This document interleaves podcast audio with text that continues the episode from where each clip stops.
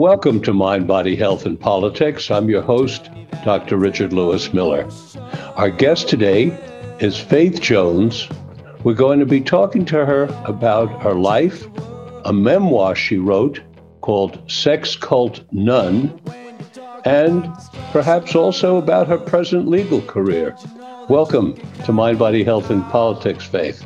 Thank you for having me, Doctor. Why did you title your book sex cult nun? Yes, uh, everyone has a question about that. I would have thought it was more obvious, but uh, apparently not. Um, if you, when you read the book and you see how we grew up uh, in just the way we grew up, we lived communally. We didn't have, you know, personal possessions. Our lives were devoted to service. Uh, spend hours a day memorizing scriptures and reading, you know, the religious teachings of the group. It basically, we, we lived like a religious order, except there was a lot of sex involved. And I remember when this hit me, I was actually doing a meditation retreat in the mountains in Sri Lanka. This was many years after I'd left, and I was a, a attorney with Skadden Arps, and, and I was working out of Hong Kong doing international IPOs and M&A deals. And I went and did this uh, retreat in the mountains, and I saw these little Buddhist nuns in their robes, and you know they're 13 years old maybe, and they were running around and uh, you know having their little homeschooling at the table and chanting their Buddhist scriptures and doing their chores and you know living this very isolated life in the mountains. And I thought, wow, this just seems so familiar. Where have I seen this before? and I was like, oh my god, I grew up like this.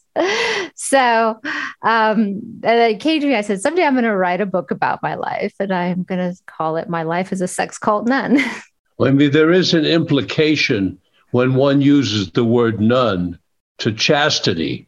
So the contrapoint of sex cult and nun is an interesting uh, counterpoint. Now, you were the you are the granddaughter of the founder of a religious, a Christian evangelical religious order. Is that correct? Yes. So my well, my family, not just my grandfather, uh, started a group called the Children. It was initially called the Children of God. It had a variety of names during its 50 year existence, I guess. Um, and it was called the Children of God. It started out of uh, Huntington Beach, California in 1968, uh, out of the, it was probably one of the first kind of members of the Jesus People movement, uh, out of the hippies, out of that era of, um, you know, dropping out of the system and rejection of the man. And so my grandfather's message uh, he was actually a pastor and came from a long line of even evangelists and pastors. And but his message was not being well received by the churches that he was trying to pastor or go to, because he was talking about, you know, you need to drop out of your lives and leave the system and, you know, devote yourself full time to being missionaries and you know give up all your possessions and and live in this kind of communal way christian communism type of way um, that he was saying, you know, this is how the the early church lived and so on, and but his message uh, really resonated with the hippies and with the young people because to a large extent they were already doing that right? They'd already left home and dropped out of the system and were living in communes. Um, and so that's where it really gained traction. And initially it was very well received because people were like oh he's getting these hippies off drugs and cleaning them up and now they're becoming jesus freaks you know? But um, then other practices uh, began to emerge and my grandfather began to have these other sort of revelations which to a large extent i think justified his own predilections or perversions or you know desires and uh, but he was you know using god and the bible to justify them and make them doctrine. And i think that's where the group really veered off uh, in a way that was very different from most evangelicals and christians. And this had to do with sex primarily. If i'm not mistaken the, the major difference between the sexual practices which you'll tell us about at the children of god and many other groups that are referred to as cults is that what went on in the children of God was um, out in the open. It wasn't uh, hidden. Is that correct? Yes, yes. Um, it was, that's one of the things I think that's different. I think that all cults, uh, religious, a lot of religious groups, a lot of uh, people who are trying to control others, they try to control two sources um, money and sexuality. And whether that control is about not having it or, you know, you must have it, um, and also the control of the money is those are two very powerful levers that people who you know are are using manipulation and control over their populace. So I think those are two really important places to look. Uh, one of the things in which the this particular group, my grandfather had these revelations called the law of love, which he said all of the Old Testament law is abolished and um, there's only two, there's only, you know, one law left, which is, you know, if it's done in love, then it's okay with God and Jesus. But he really expanded this to everything. So um, he had a, another revelation about how uh, one one wife that the wife of one is the wife of all so everyone's married to each other so that everybody should be having sex with each other within the group um, and for some time uh, this practices and this uh, sort of uh, sexual, I guess you call it liberty, but it really became sexual exploitation in many cases, was extended to children. And um, it was taught in a way of saying, well, you know, kids should grow up with a very natural attitude towards sex. I mean, my grandfather had, you know, grown up in a, a very restrictive environment. His mother was, um, you know, very scary, I guess, and like threatening him with a knife when he was a kid. Um, and then he'd also been sexually abused himself as a child by a nanny. And so he thought that this was okay. And this is really the issue that happens when you have these charismatic leaders um, of any type where they're taking their own personal experiences and then saying, well, if I liked it, then this is fine for everybody, right? And they're not using a objective standard to look at to say, is this right or wrong? Um, is this going to be harmful for people? Is this a violation? And and we can get into that later because I think that goes to the core of what happened in this group. But um, basically, he uh, promoted having sexual activity with children and saying this is normal and natural and so on and so forth. What um, age children, Faith? Well, with his own with his own child. Uh, so after my my my my parents were sort of the whole historical thing that goes into it how you know my my father was kind of replaced as the heir to the throne by you know his second wife and this new child davidito. Um, but um, they wrote a whole book called you know the book the uh, about Davidito and his child rearing, and they're starting from like babyhood, you know, like hypersexualizing him um, and playing with him in sexual ways. So uh, that's what they were being taught as the standard for how to raise your children. And so, did you grow up in a community in which virtually everybody was having sex with everybody else? Um, yes. I mean, it wasn't like it was it, it was done in a very interesting way but yes basically um, people were uh, on a schedule to have sex with other people. Like literally, it was like on the schedule, like, you know, your chores on the wall kind of a thing. It was considered an obligation, particularly for women, and your duty to God to sacrifice your body and to have sex with the men um, as a way of like taking care of them, basically. If I under, if I read correctly, please correct me if I'm wrong here. You say in your book that the woman women were taught that whenever a man approached them and asked for sex, their default answer had to be yes. Is that correct? Yes. Yeah. So I, I would imagine then, not having ever lived in such a situation, that there must have been quite a bit, particularly amongst teenagers, uh, people in their late teens, early 20s, there must have been a great deal of sexual activity going on because men must have been approaching women whenever they felt like it. Yes, there was. There was a great deal of sexual activity going on. There definitely was. In, in its own strange way, it wasn't just allowed to be a complete free for all, it was also regimented. And you would also be told um, who to have sex with or, you know, sometimes not have sex with. Um, so it wasn't just like you could kind of do whatever you want, it was quite regimented in general. But it sounds like, say, by the time a young woman uh, reached 18 or 20 years old, she would have had sex literally with hundreds of men. No, I wouldn't say that. It's not that many. You lived in small communal homes, you know, so you, and you were not allowed to have sex outside of the group. Um, so outside, basic, your, outside of your small group within the larger group? Well, the way it worked was for some time there was a doctrine called flirty fishing when I was a child, so I wasn't part of this really, um, where the women were supposed to go out and recruit members uh, using sex. Okay. So that was at that point, you know, you actually were supposed to go out and have sex with people outside the group. Once there, you know, the advent of AIDS and certain other things like that, then my grandfather completely shut it off. So you were not allowed to have sexual any sexual activity, not even kissing somebody that wasn't a member of the group. While this flirty fishing was going on, I read in your book that somebody did research and accounted for 275,000 times that women had sex with people outside the group in order to bring them in and convert them to joining the group. Yeah, I don't.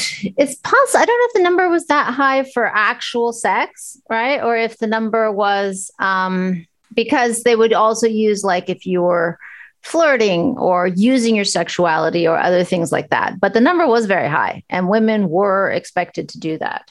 Um, and that really gets to the heart of um, what went wrong. And even after that was shut off, right? There was still this expectation. And I talk about it. I give examples in, in the book of, you know, my own experiences uh, with child abuse or with being pressured into having sex with people I didn't want to.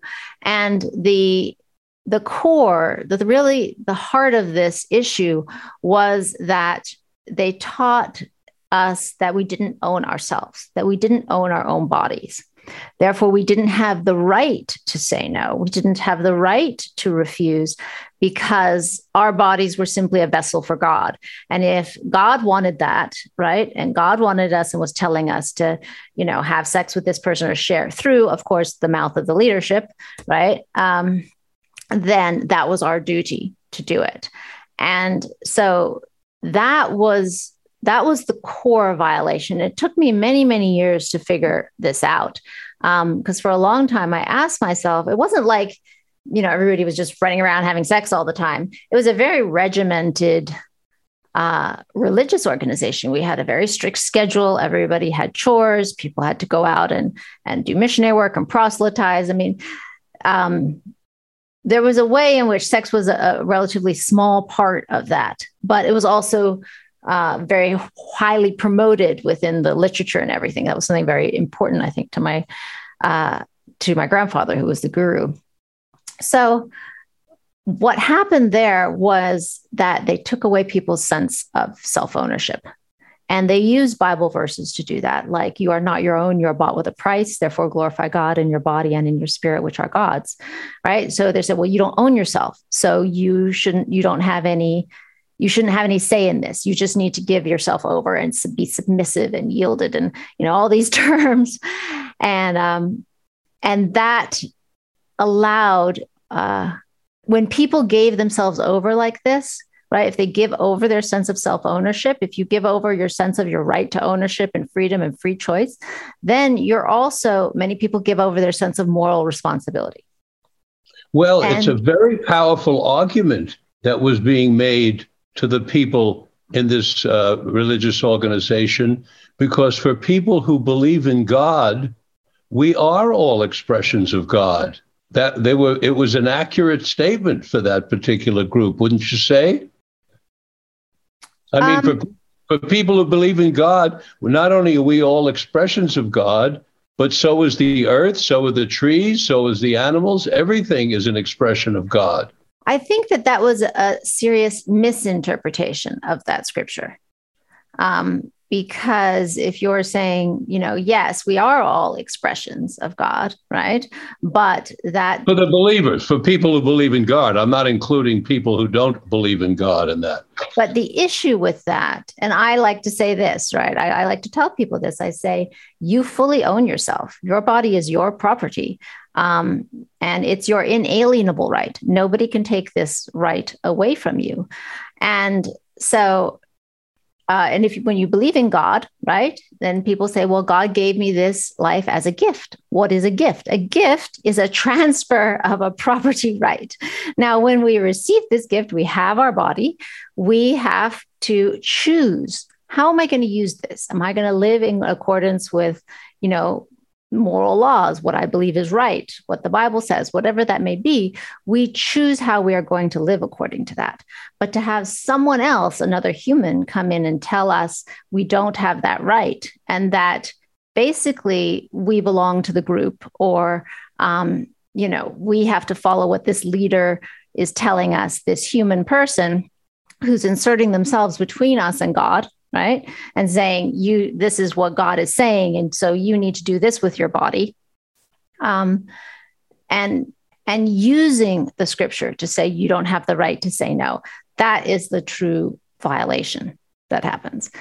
I can see why you refer to this as um, christian communism because there is an aspect of communism where one gives up one's identity in the name of the group and I think to a certain extent, we're seeing that in China right now, where they're attempting to do exactly what you're talking about on a much larger scale. Well, I uh, grew up in China, and they've done that forever. It's not new.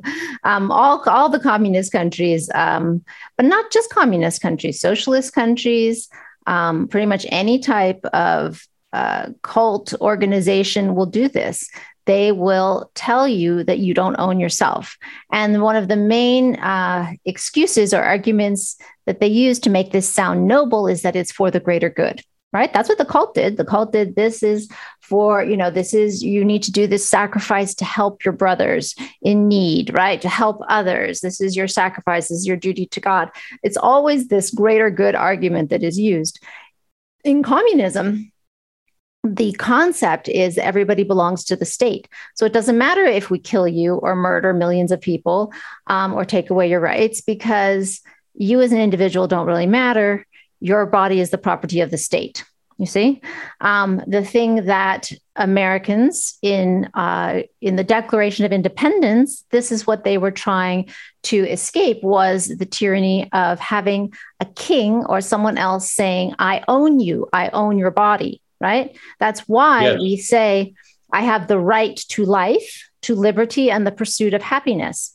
Because under, you know, the, the kingship type law, where the concept was the king owned all the land, the king owned all the people, um, the king could come in and just put you in the tower for no reason, kill you for no reason. There was just there was no due process. There was no, you know, he didn't like you. Um, they had this horrible right of the ability to rape uh, the king could rape your wife on your wedding night, right? So there was just all of these types of systems in which there's this concept of another person owning the other people, right? Or even a body or a group politic having ownership over you is um, all of these create these massive violations when you get down to it. And what's the first violation is the violation of my body, right? So, a violation of my property right in my body are things like rape, murder, slavery, right? These are all things we together decide these are completely wrong these are violent. It's not. This is not a leap, right? Um, we all know these as basic issues, but what we don't see is the very clear, logical way in which this framework, and that's what I created here, moves out, and it encompasses everything we consider the moral law and um, and the law we have in countries all over the world, right? And it's really the core of it comes from this sense: I own my body. Um, that's why the otherwise there would be no moral wrong in you know the strong being able to just take what they want and kill you there's no wrong in it you have to have a hook you have to have a uh, toehold, right? That says, okay, you have violated this right. This is why it's wrong, right? And that is our moral awareness, our consciousness, our spirit, whatever you call it, uses this vehicle to experience this world. This is our property. That's our first right. And that is our body, is our first right. And then the next right that flows from that, right? Because we understand this, we say, if I own property, I also own everything I create with that property. So uh, in the cult, they said, you know, we didn't own anything. When we would go out and work hard and raise money and get donations, we didn't, we couldn't keep any of it. It all belonged to the group, right? Um, if you had something that somebody else needed, you were expected to just give it to them. We didn't have any sense of, okay, I work for this and now I I'd earned this, right? this is my property. I wrote this song, and it's mine, you see, and I get to sell it. So that that whole concept, which creates violations like theft, right? Slander is our reputation. We have a we have anything that we create that has value is our also our property. If you have a fruit tree on your property, right, and it grows pears, you also own the pears See? And then once you own something, you get to exchange it for something else. And it's the level of the exchange, which is really the level of relationships and contract contracts that um, people not clearly understanding each of the factors necessary for this that allows people to be blinded to the extent that they can agree to all kinds of terrible violations. And this includes child abuse, this includes sexual abuse, this includes um, you know, submitting to the manipulation of a cult leader or, you know. On that um, tack, Faith, let me interrupt you and ask you tell us about physical rape and verbal or coercive rape without a physical attack, but the same result. Yeah. So, and that's one of the things I, I give examples of in my book because I've experienced all of those things. And um, basically within the group you nobody was going to hold you down and force you to have sex they weren't going to rape you in that way right but um, one of the things that would happen and i didn't i didn't understand this till after i'd left the group i left when i was in my early 20s and um, when i was going to college and i had a, a one of my boyfriends was a lawyer and he he was the one that really explained this to me because I didn't understand it before. Um, and that is what would happen in the group would be that, you know, for instance, in this one experience, you know, when I was in Kazakhstan and and the leader of the home I was in said, Hey, you know, you need to have sex with this young man. And I really did not want, I mean, like repulsed by, did not want to to do that. Um, and so I kept kind of trying to avoid it. You know, you dance around the issue for a while, and um, you know, and they of course are like, oh well you know we just need to share and you know they're trying to make it sound all sweet and nice uh, but when i wouldn't go through with it um, then what happened was you know all of a sudden in the so we had this daily devotions all the whole home would gather um, to read you know the Mo letters which were my grandfather's religious writings or the bible or whatever and each morning for like two hours um, and then they make announcements. And at that point, you know, the shepherds of the home had said basically announced to the fat home that you know I was rebellious and they had gotten these prophecies for me and so on. And then they had me kneel in the center and everybody had to pray over me. And you know so it was this um, public humiliation and and a public breaking is what they would call it um, of you know you're not yielding to God etc and you know they made me change my name and everything to try to it's this like public stripping of identity. And then like okay now are you ready to be yielded to god? kind of thing and go do this thing that we've asked you to do. Um, and so that that's using coercion to get you to have sex right? That that was using coercion fear of punishment. Um, anytime you use that type of tactics um, even though it was sort of a, a, circuitous route to get there, right? They weren't like, you don't have sex, I'm punishing you. They're like, you don't have sex with this person, you're being unyielded. We're going to punish you for being unyielded, and then you better go do it, right? Um, and so when you are coerced or you feel pressured into doing into having sex with someone that you don't want to for fear of punishment or something like that then um, that that is still rape even if you willingly walk in the room that is still rape. When we're talking about you know these child sex victims and sex trafficking and so on right? Oftentimes these young girls are forced to uh, engage in this to pretend that they like it to go along with it right? But they're they're being forced to do it basically you know at the risk of their life. That is rape. Um, and it doesn't even have to be as severe as that for it to be rape. If you are not choosing this right willingly with knowing that i've got a free option to do this or not then that can be rape. So that so, was a huge revelation for me. With with this kind of sexual activity going on within this organization how did the organization prevent young girls of 12 13 and 14 et cetera getting pregnant so early on as i said early on in the group um, there was uh, the group kind of grew right because it started out with all young people and then they all started having kids and then you know it, you know they had a lot of kids because they didn't believe in birth control um, so it kind of grew with these families, I guess you could say. Uh, well, so my tens, it grew our, to tens of thousands of people in 70 countries. It did, to- it did, but it also had a lot, a lot, a lot of babies.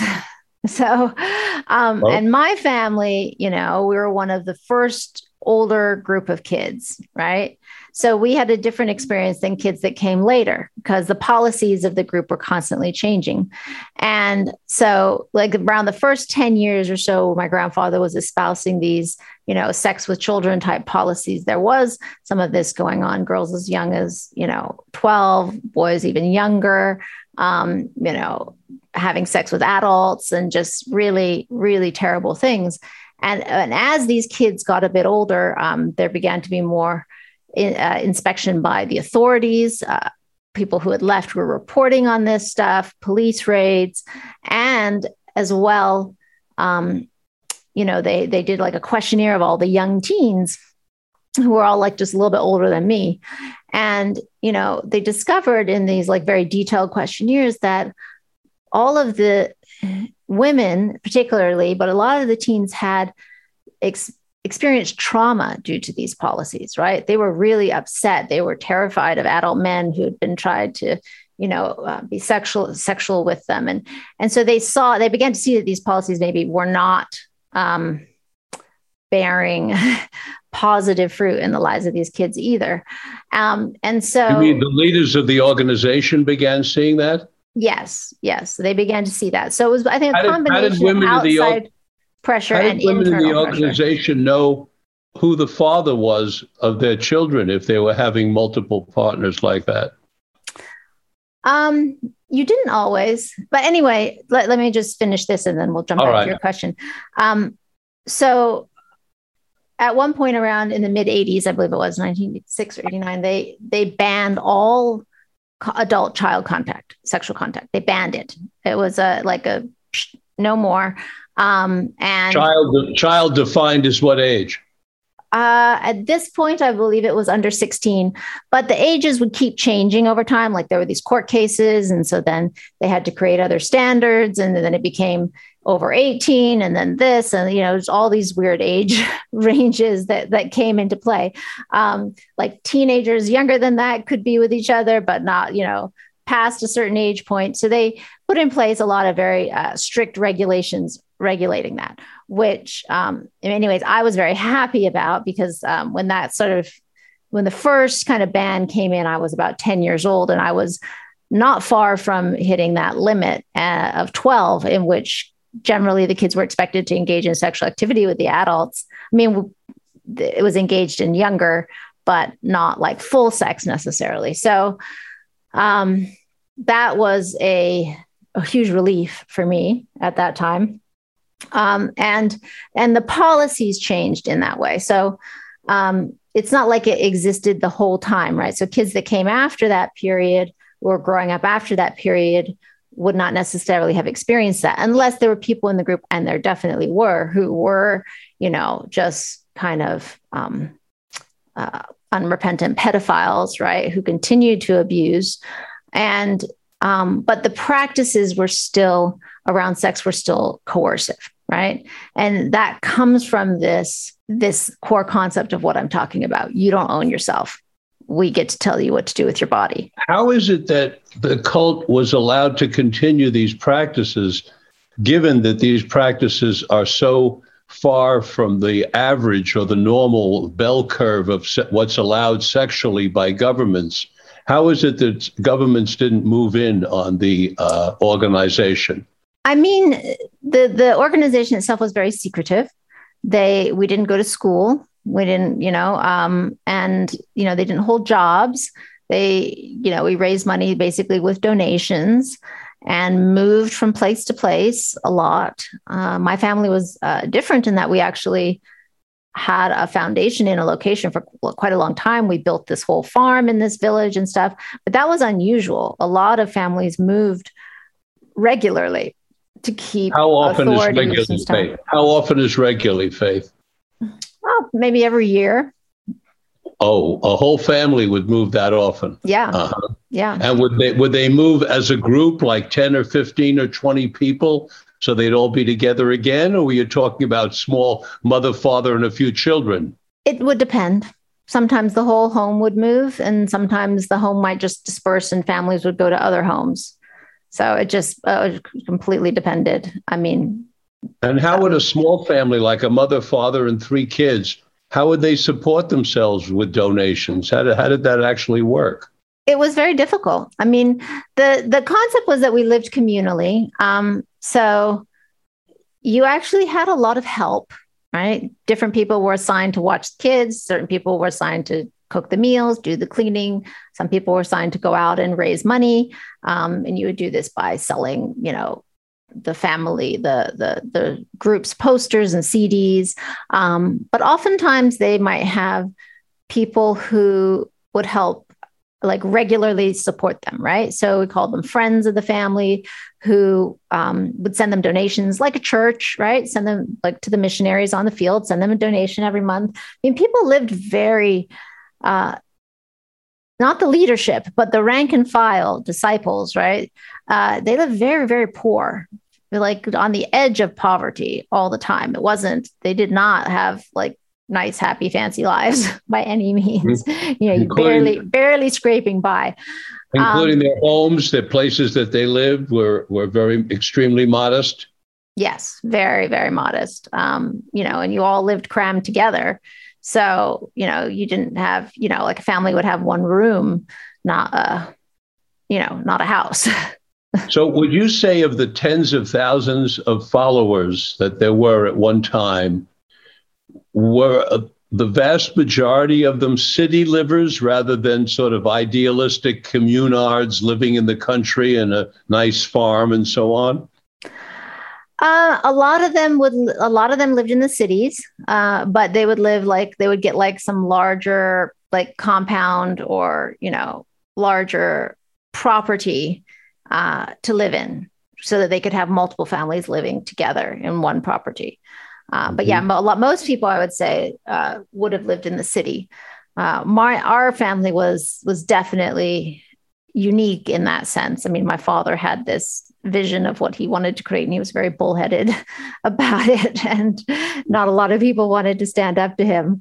Um, so you know, at least Faith, what is the difference? What is the difference between a religious organization such as Catholicism or Christianity and a cult?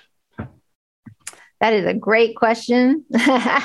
Because oftentimes when I talk about this, people are like, well, then all these organizations are cults. um, but I think.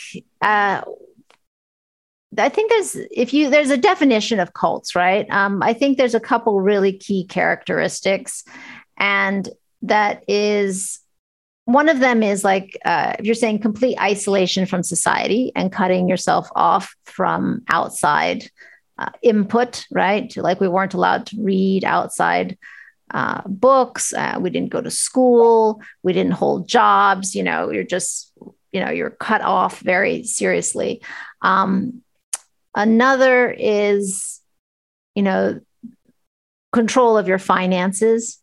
That's another big aspect when you are really cutting people off because you're not allowed to if you can't support yourself outside the group. So i experienced this too when my mother and and myself and my younger two younger siblings were accidentally kind of excommunicated or cut off from the group for about a year. And like she couldn't survive. She couldn't support us. You know i was begging in parking lots for money to feed my family when i was 12 you know. So it's taking away people's ability to support themselves economically apart from the group that's controlling the money supply. That's another really key part.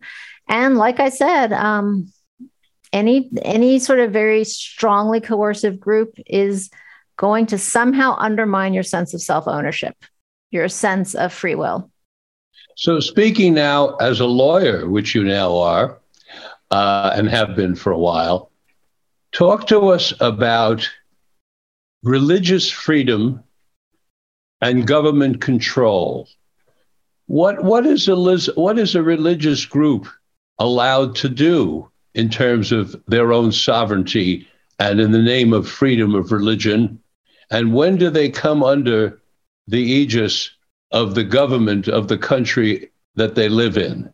There are those in religious groups who say you know, we have a right to make our own rules because we are a religious organization. And so, for example, in the United States, as you well know, certain religious organizations don't have to pay taxes. I mean, that's an astounding thing when you think about it. Everybody in the country pays taxes, but religious, some religious organizations don't pay taxes. Some, for example, the Catholic Church a very wealthy church, the Presbyterian Church in the United States, a very wealthy church. They don't pay taxes at all. And but yet, so they're they're not subject to the law of the land. But then in other areas, such as their sexual practices, they are subject to the law of the land if the government finds out about what they're doing. So th- th- this it looks like there's some very gray areas in here or difficult uh, areas to discern, and and uh, it has implications for what these cult leaders can and cannot do, doesn't it? Well, that's why I created the framework because it actually simplifies all of that. And it becomes a lens. It's like, you know, how when you're trying to see things without your glasses and everything's all blurry, and you put those glasses on, and all of a sudden, whoop, it's all clear. Like, wow, I can see. I can see all the boundaries. I can read the text. I see what's going on, right? That's what this framework does. It's literally a lens that when you put it up and you're comparing people, you're like, okay, now I see. So um, I don't consider, you're talking about laws and regulations, these are different. These are two different things, right?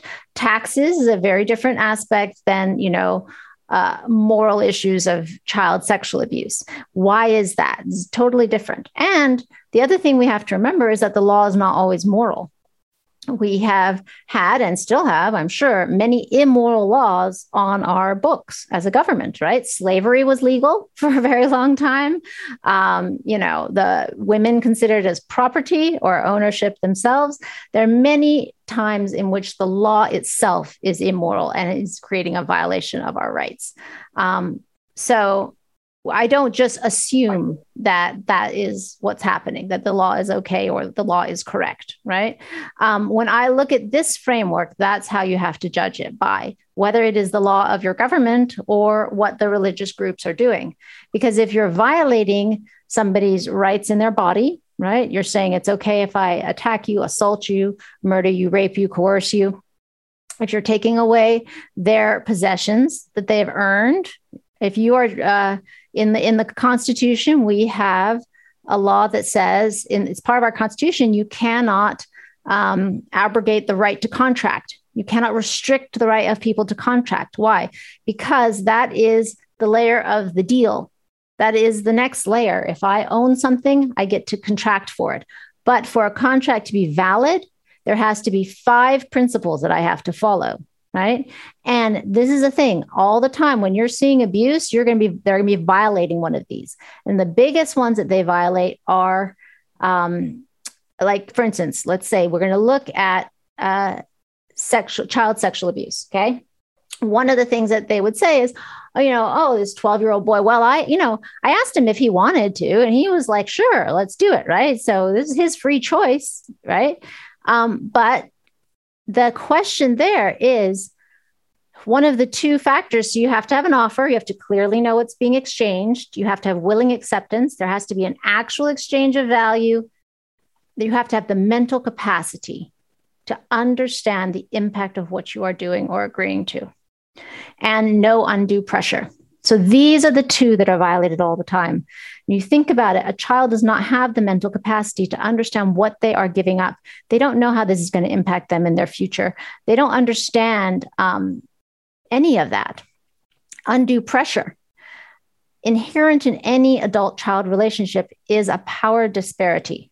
The child is biologically programmed to want to please the adult, right? Or to obey or to gain some kind of approbation, right? Praise from them. So if they feel like that's what they want them to do, they are almost biologically compelled to go along with it and to do it.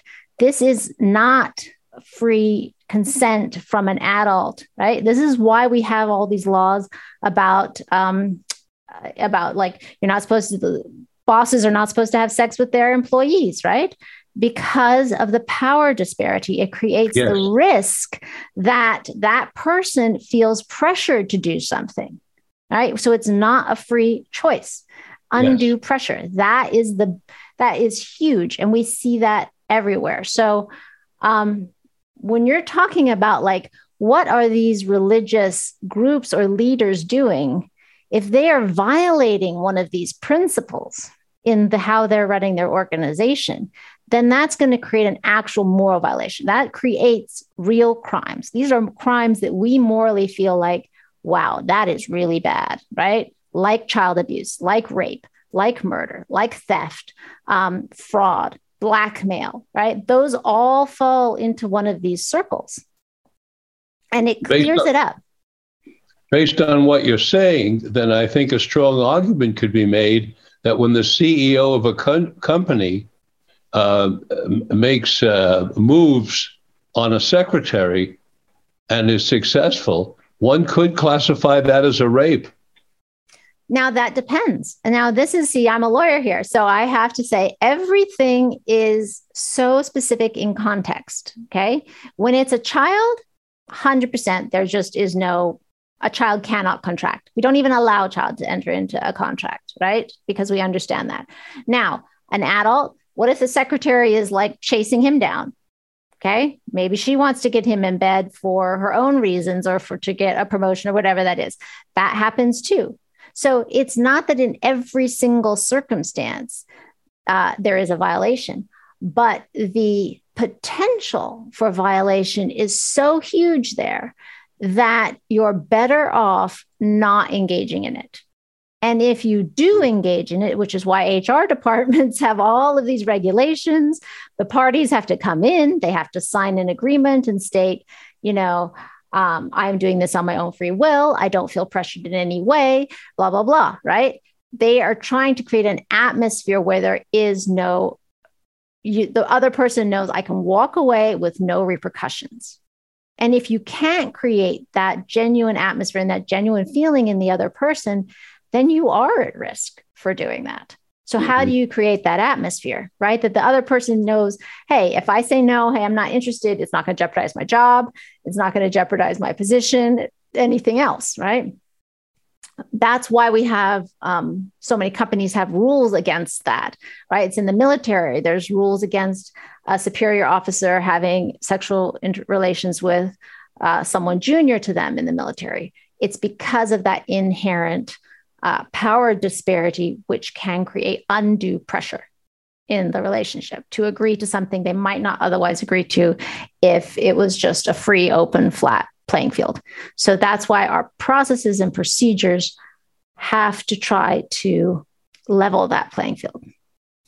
So, talk to us now about the consequences of this predatory, non contractual behavior when uh, adults in the uh, Children of God organization had sex with children Uh, what do we know then about the lives of the children later on? What do we know about whether their ability to couple, uh, to form relationships, to have uh, healthy sex lives? Do we know anything about that, or is that still uh, yet to be researched? Um, I don't know that somebody's done a, a, research project specifically on these kids. And like I said, within the group, kids had very, very different experiences. Um, to a large extent, it might have depended on what home they were in, who the adults were that lived with them, what their parents did, how if their parents protected them or not. I know some kids who their parents were very, very protective. And so they didn't really experience anything like that. Other kids, that was not the case. Other kids, their own parents were abusing them. So, you know, it's very, it was a vast uh, difference in the experiences.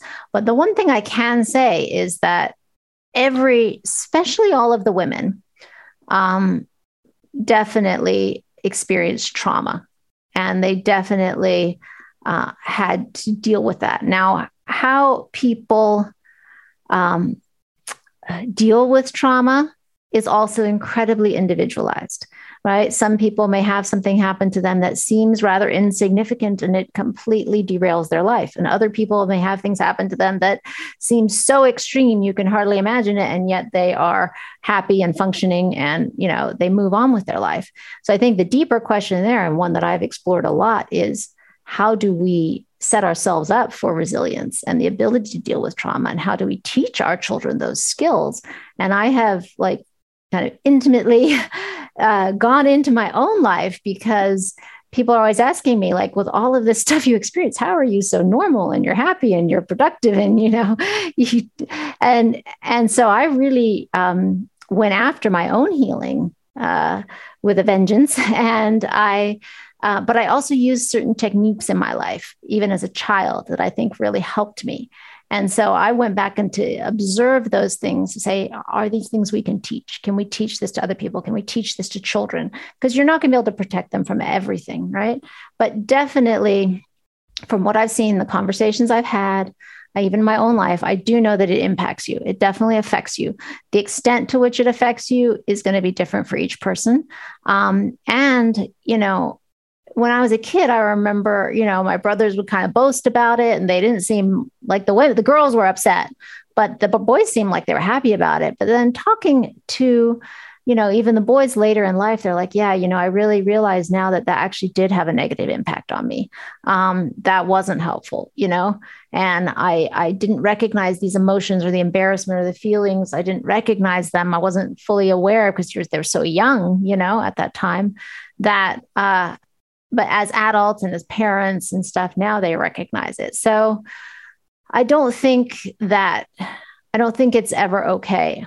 Um, and it's not a choice that you should give a child. In my own experience i was uh, engaged in sexual activity when i was between four and five years old uh, by a babysitter.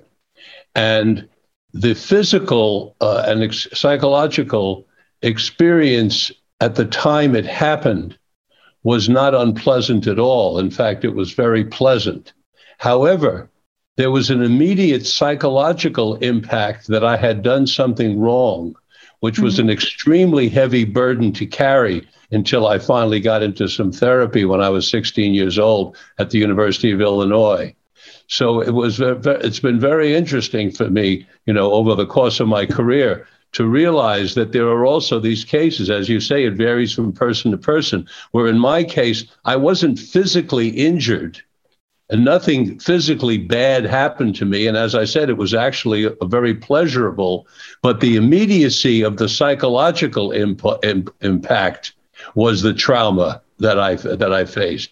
Because already by the age of four and five, we know that there are certain things that you're not supposed to do. And I had done one of them and so I carried that that weight. Uh, in your own case, you've been you've been beautifully transparent and open about what you've dealt with. I read the section in your book where you talked about how sexual intercourse was painful for you for a certain period of time in your life, and and that must have come out of the trauma that you experienced early on. And uh, and I really uh, commend you for your openness in talking about that in the book. Thank you. And I'm sorry that you experienced that. And and and you are right. To uh, there's a lot of people that their ex- the physical experience of it is is pleasurable because it was our bodies it was designed to be pleasurable. But it's like when you pick a fruit too young, it's never going to ripen uh, correctly, right? You you've damaged it. You've damaged its growth process. You've damaged its development because you're engaging in something with that flower or that fruit, and it can't. It's not going to fully develop into what it might have been at after that point. And I think that's really what happens, and people recognize that later. And like you said, a lot of times, uh, people who did have sexual interactions with adults at too young an age um, which also happened to me, um, you know, when I was six and again when I was 10, you know, we carry the guilt. We think it's our fault, right? We somehow feel like, oh, that was my fault, or I agreed to it, or, you know, whatever it is, or other people carry around this guilt because they enjoyed it. Um, right. And that is incorrect. There is no guilt there. When you're a child, you cannot make those decisions. The adults are there to make those decisions for you. And um, you cannot, you're, you are not responsible for that kind of a decision. And I think that when people understand this framework, and this is like really getting clarity on, like I said, those five points the mental capacity and the undue pressure.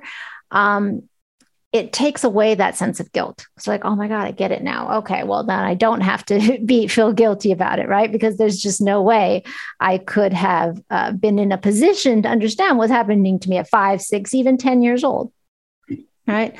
And so, I think that is a really what you talk, what you said is really, really important. Um, and and if something like that has happened to you, it's important to to talk about it, to to go to therapy or experts or whatever that may be. I, I actually wrote another book, um, which I think it's behind me there. It's on my website, faithjones.com. It's called I Own Me.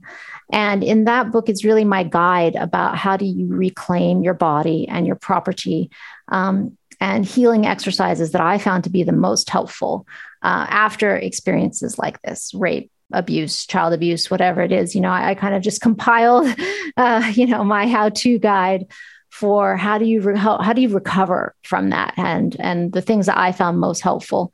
So that's also on my website. Um, if you know, it, and I, I really I created that first before I did my TEDx talk, and that really helped to to clarify and solidify the parameters of this. It's it's written specifically to women because um, you know this i'm a woman so i can speak from that perspective better. And you know uh, if you look at the statistics i think 91% of you know rape and abuse and stuff happens to women. Um, but it definitely happens to men a great deal. In fact uh, the more that I've spoken about it, the more that when female and male friends of mine have come to me and have expressed to me their experiences with it. So um, I know that this is in fact, a much more common experience for men, especially uh, child abuse as children, than we as a society uh, face or acknowledge. So, even though I'm speaking to women specifically in there and to sort of a lot of the societal and psychological aspects that that make this more prevalent for women, um, definitely those healing exercises work for anyone. so. Oh, good. Well, I look forward to reading that book as well.